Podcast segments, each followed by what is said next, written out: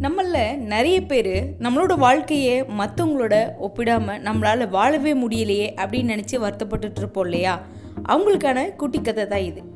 ஐ hello friends வணக்கம் welcome to Thenmitta YouTube channel. நான் இன்னைக்கு உங்களுக்கு ஒரு குட்டி கதை ஒன்று சொல்ல போகிறேன்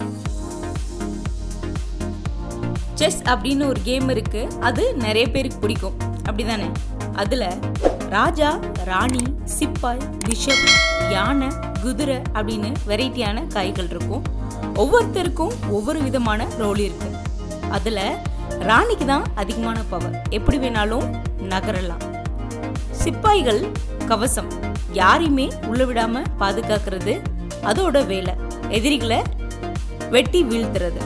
இது மாதிரி எல்லாருக்கும் ஒரு வேலை இருக்கும். ஆனா இங்க எந்த வேலையும் செய்யாம சும்மாவே ஒருத்தர் இருந்துட்டு இருப்பாரு. அவருக்கு எதை பற்றியும் கவலை கிடையாது. ஜாலியாக இருக்காரு. மற்றவங்க எப்படி கடினமாக வேலை செய்கிறாங்க ஆனால் இவரை பார் சும்மாவே இருக்காருன்னு எல்லாரும் சொல்லுவாங்க. அவர் வேறு யாரும் இல்லை. நம்ம ராஜா தான்.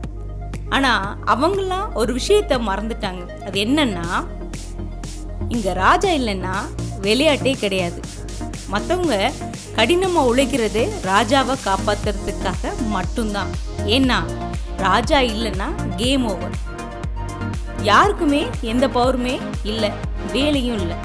இதுதான் இந்த கேமோட ரூல் இப்போ சொல்லுங்க யாரு பவர்ஃபுல் யாரு ரொம்ப பவர்ஃபுல் அதே மாதிரி தான் இங்க நம்ம வாழ்க்கையில எல்லாருக்கும் ஒவ்வொரு ரோல் இருக்கு. உங்க ரோல் என்னவோ அதுல மட்டும் கவனம் செலுத்துங்க. அடுத்தவங்க முன்னேறிட்டா நாம இன்னும் முன்னேறலையே அப்படின்னு கவலைப்பட தேவையில்லை. அது அவங்களோட ரோல் வாழ்க்கையில் உங்கள் ரோல் என்னன்னு உங்களுக்கு தெரிஞ்சிட்டா உங்களுடைய பவர் எவ்வளோ இருக்குன்னு தெரிஞ்சிடும். அப்புறம் யாரையும் உங்கள் கூட நீங்கள் ஒப்பிட்டு பார்க்க மாட்டீங்க. அப்புறம் என்ன? உங்கள் வாழ்க்கைக்கு நீங்கள் தான் ராஜா. என்ன நண்பர்களே? இந்த கதை கேட்டதுலேருந்து உங்களோட ரோல் என்ன அப்படிங்கிறது உங்களுக்கு தெரிஞ்சிருக்கும். அதனால் உங்களோட வாழ்க்கையை அடுத்த கட்டத்துக்கு கொண்டு போவீங்கன்னு நான் நம்புகிறேன் இந்த கதை உங்களுக்கு பிடிச்சிருந்தா லைக் பண்ணுங்கள் ஷேர் பண்ணுங்கள் சப்ஸ்கிரைப் பண்ணுங்கள் இதே மாதிரி ஒரு நல்ல கதையோட நான் உங்களை சந்திக்கிறேன். நன்றி.